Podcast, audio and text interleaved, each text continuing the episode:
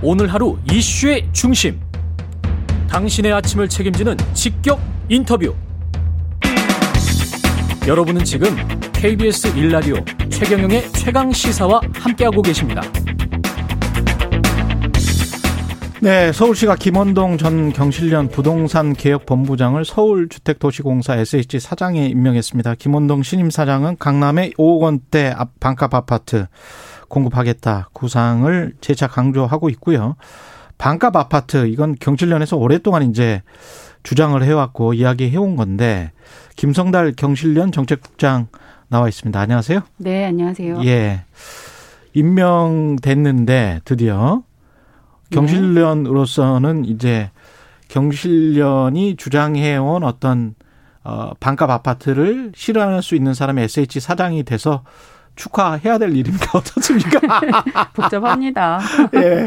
어, 저, 복잡하죠, 예, 사실은. 예, 예. 예. 뭐 시민단체 출신이 또 직접 예. 또그 관으로 가는 것에 관한 외부 시선도 음, 있을 음. 것 같고. 네. 예. 뭐 20여 년 넘게 뭐 하여튼 음. 이런 시민운동 하시면서 음. 뭐 집값 안정, 거품 제거, 뭐 투기 근절, 정책 대안 뭐 열심히 하셨던 분인 걸 많은 분들이 아실 겁니다. 그럼요. 저랑도 지금 예, 뭐 예. 2년이 거의 한 15년 정도 된것 그렇죠. 같아요. 예. 김원동 사장은. 예. 또 예. 이전에 또 변창흠 사장님, 또 김지용 사장님 다 시민운동에 참여하시다가 예. 가셨습니다.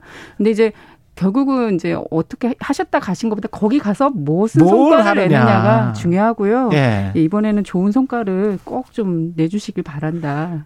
응원해야죠. 그, 예. 네. 근데 이제 반값 아파트 토지 임대부 주택인데 그러니까 네. 토지는 현재 국가나 지자체가 가지고 있는 토지를 네. 그대로 지자체가 가지고 있으면서 그쵸. 소유하고 있으면서 건물만 분양하겠다. 이게 토지 임대부 주택이잖아요. 그렇죠. 그래서 이제 네. 반가 아파트라고 얘기를 하시는데 이제 음. 토지는 팔지 않고 건물만 분양을 하면 건물값은 전국 어디에나 사실 대동소이하잖아요. 토지 가치가 다르니까요. 예. 예, 예. 그렇기 때문에 소비자는 이제 건물값만 부담하고 토지 임대료, 월 임대료 조성원가 수준으로 낼 수 있습니다. 지금 현재 법적으로. 예. 그러면 아무래도 부담이 어, 기존의 공공 아파트 분양가보다 더 떨어지고 반값 이하로 떨어질 수밖에 없고 음. 또 주변 시세 에 비하면 반의 반값까지 떨어질 수 있기 때문에 예. 아마 반값 아파트, 반값 아파트 이렇게 얘기들 하시는 거 아닌가 싶습니다. 그러면 개념 자체가 어떻게 되나요? 사용 가치만 우리가 갖게 되는 네. 거잖아요.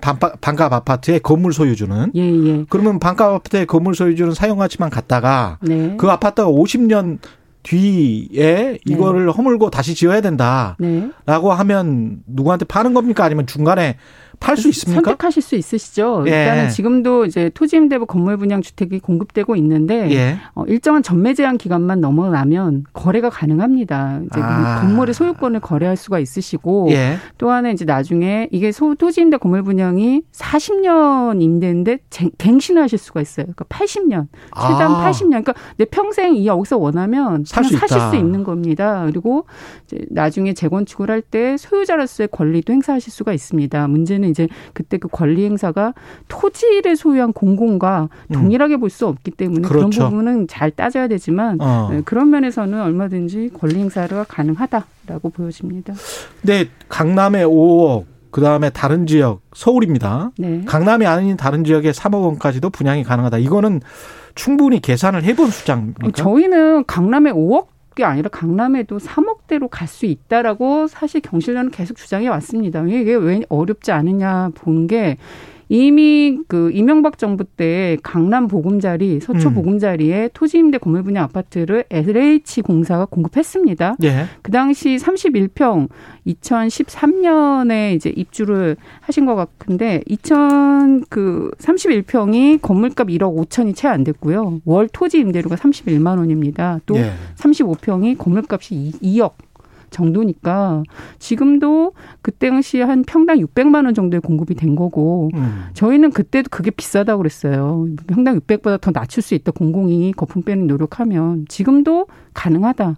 가능하다고 보고 이게 또 가능하다고 저희가 보는 게 그 박영선 전 서울시장 후보께서도 반가 아파트, 토지 임대형 반가 아파트 천만 원 이하에 평당 천만 원 이하에 공급하겠다라는 걸 그때 공약으로 가지고 나오셨었거든요. 근데 단순하게 건축비만 계산을 한다고 하더라도 2013년과 지금은 원자재 가격이 최근에도 네. 폭등했고 네. 인플레이션이 지금 진행되고 있는 상황에서 그동안의 건축비도 네. 1년에 잘 아시겠지만 한 5% 이상씩 음, 꾸준히 올라왔었잖아요. 그게 이제 저희가 보는 게 건축비 그래서 원가 공개가 중요하다는 말씀을 또 드려야 되는 그렇지. 겁니다. 원가 공개가 중요한데 네. 지금도 정부가 정하고 있는 법정 건축비가 평당 640 정도입니다. 그래요, 예, 맞아요. 예, 그것도 네. 사실 거품 논란이 있습니다. 맞아요. 왜냐하면 현장에서는 네. 불량자재, 중국산 저가자재 또 음. 임금도 불법 외국인 노동자들까지 들어오면서 많은 부분들이 그 안에서 거품이나 헐값으로 진행되는 게 있습니다. 사실은 또 도급 주고 도급 주고 도급 줘서 불법 다단계까지 예. 해서 실질적인 원가 는 그거보다도 낮을 거다. 또 하나 이번에 대장동에서 나온 것도 저희가 이제 국감에서 다 자료를 많이 확보하셔서 음. 보니까 그때 사업자들이 제시한 건축비는 평당 370, 400이 되지 않습니다. 아, 그러니까 사업자들은 이, 이, 예 이렇게 이제 국민들이 세분화하게 그게 한 2017년 18년 되나요? 그렇죠. 예. 지금도 그 정도 수준의 현장에서는 거래되고 있다. 건축이 시행되고 있다라고 보여지는데 바로 분당 옆인데 그러니까 소비자가 부담하는 건축비만 계속 늘어나고 있을 뿐이지 어. 현장에서 실제로 쓰는 건축비가 그렇게 늘어나는지는 이제 검증을 해야 되고 그래서 이제 원가원계 소송을 경실련이 계속 하고 있는 거고 그런 자료도 좀 공개돼서 거품이 좀 빠지면 더 저렴하게 갈 수도 있지 않나 가령 400만 원이라고 하더라도 400만 원에 뭐 그 건축을 하, 해서 건설사가 한 10% 가져간다고 하더라도 제조업이 네. 보통 영업이익률이 뭐 한 4% 정도밖에 안 내기 네, 때문에 그렇죠. 10%면 굉장히 큰데 네. 10%를 가져간다고 하더라도 440만 원이 되네요. 거기다 이제 그 사업 주체에 또 간접비가 조금 들어가지 않겠습니까? 음. 예, 예. 이제 SH나 이런 공기업의 간접비가 들어간다 하더라도 예. 600만 원에 서민들을 위한 아파트가 충분히 공급 가능하다. 건물값은. 근데 이제 사람들의 보여줘요. 인식이 있어요. 사람들의 네. 인식이 야 내가 소유권이 완벽하게 있는 것 같지도 않은데 이 이걸 아 이게 맞나라는 것 하나. 그 다음에 음. 어 사실 그 그래서는 안 되는데 속 마음으로는 아 시세 차익을 얻어서 그렇죠. 예. 네. 이걸 부동산을 가지고 뭘 저 목돈을 마련하고 음. 싶다라는 그 욕구가 있단 말이죠. 예, 예. 강남 서초 보금자리 주택을 음. 저희는 여러 번 가봤습니다. 왜냐하면 그만큼 음. 서울시민에게 도움이 되는 주택이 많이 나와야 된다는 취지로 많이 가봤는데 거기 예. 이제 입주민들 만나 뵙습니다. 토지임대 음. 건물 분양에 거주하신 분들도 만났지만 그 집을 자기 주택으로 생각을 하고 계세요. 이건 음. 내가 평생 살 수 있는 주택이다. 그러니까 말 그대로 내가 원하면 평생 살 수 있는 주택입니다. 예. 80년 보장이 되니까. 다만 이제 이 집을 사면서 시세 차익을 염두에 두는 것도 그런 쯤은 속마음이잖아요. 그렇죠. 떨어지길 원치 않죠. 예, 예. 더군다나 이게 또 한 게 너무 비싸게 사셨기 때문입니다. 대출 연끌까지 해서 무리해서 들어갔는데 왜냐하면 지금 아니면 더더욱 살 수 없는 기회를 갖지 못할까봐 음. 연끌까지 동원해서 무리하게 사서 들어갔는데 떨어지면 그건 정말 어려운 정말 힘든 상황을 또 겪어야 되는 거기 때문에 예. 그런 것들이 복합적 연계에서 계속 시세 차익을 요구하게 되고 생각하게 되고 그것이 다시 또 고분양으로 이어진 악순환으로 가게 될 수 있다라는 음. 생각이 저는 들고요. 음.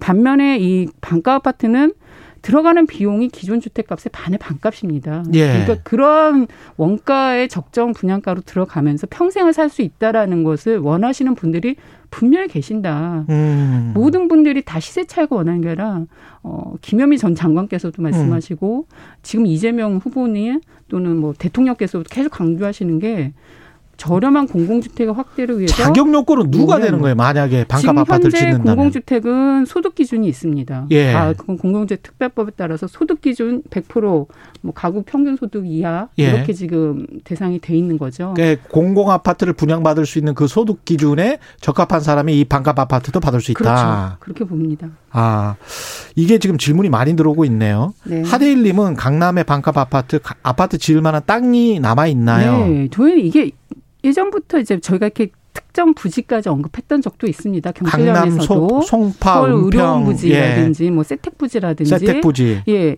그다음에 뭐 수소 공영 주차장 부지라든지 국공유지도 가지고 있고 이게 예. 또 저, 저희 계획만 있는 게 아니라 음. 어 이사대 아 이제 국토부가 2020년에 8사 대책을 발표했습니다. 수도권 127만 호. 예. 그때 서울에만 36만 호 공급 계획을 가지고 있다라고 이미 발표가 됐습니다. 예. 그 중에 20만 원은 정비 사업을 통해서 민간 택지 사지만 한 음. 11만 8천 호 정도는 국공유지 공공이 보유한 땅을 활용해서 공급하겠다는 계획이 이미 있습니다. 부지도 예. 다그 안에 검토가 됐다고 보고요. 음. 다만 그런 부지에서 어떤 주택이 나오게 하냐는 충분히 논의를 통해서 시민을 음. 위한 주택을 나오게 할 여지가 있고 땅도 있다. 저는 이렇게 봅니다. 지금 좀 일정하게 뭔가 좀 그 개념을 잘 모르고 게, 저 질문하시는 분들이 있는데 네. 김덕실님은 건물만 싸게 해주고 토지 임대료 받으면 사실상 월세 아닌가요? 이렇게 말씀하셨는데 이거는 네. 토지 임대료는 받지 않죠? 토지 임대료 받습니다. 왜냐하면 아, 까 제가 이제 네. 강남 서초 보금자리 말씀드렸지만 네.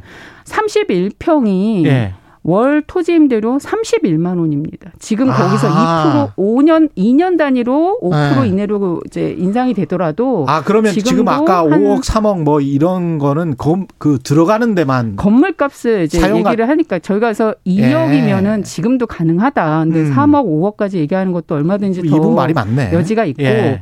다만 월 임대료가 지금 30만 원, 40만 원에 들어가실 수가 있는데 우리가 예. 지금 주변의 서울 집값 한 채가 평균 12억입니다. 아. 12억이고 최근에 뭐 고덕 강에 평당 2천만 원을 해가지고 30평에도 6, 7억에 나왔는데 예. 6, 7억을 본인이 현금 갖고 계신 분들 안 계시잖아요. 음. 다 대출을 상당 부분 대출 받으셔야 합니다. 그래서 대출 이자에 대한 비용들이 또 매월 나가는 비용입니다. 그래서 이 토지 임대료도 사실은 그런 아. 비용으로 보시면 그렇군요. 된다 이렇게 생각이 들고 오히려 더 저렴한 비용으로 거주하실 수 있다.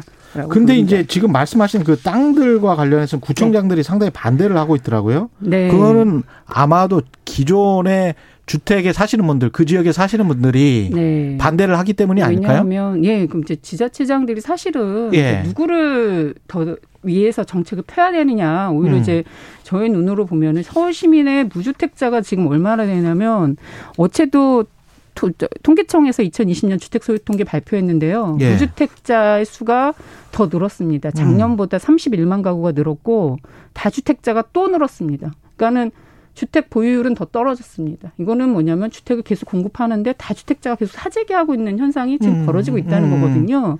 무주택자를 위한 주택 정책을 해야 되는데 음. 여기에 유주택자들의 집값 하락의 우려에 대한 그런 민원을 본인들이 이제 해결하고자 하는 의지만 있다면 사실은 서울 시민을 위한 정책은 나오기가 쉽지 않죠. 그래서 예. 그런 면에서는 좀 더 무주택자들 이란 정책에 대해서 좀 소통하고 협치하는 방법이 필요하다. 또 이거는 어, SH뿐 아니라 이재명 후보 대통령 또 음. 여당 야당 후보도 지금 다 토지 임대부 분양 주택을 하겠다라는 게 공약에 들어가 있습니다. 맞아요. 예. 예, 그래서 여야 정치권이 다 어느 정도 의지가 있기 때문에 얼마나 많이 하는가가 중요한 것이지 실행하는 게 제일 중요하죠. 예, 예 공약에만 개념에는 거의다가 동의를 하고 있습니다. 네. 예.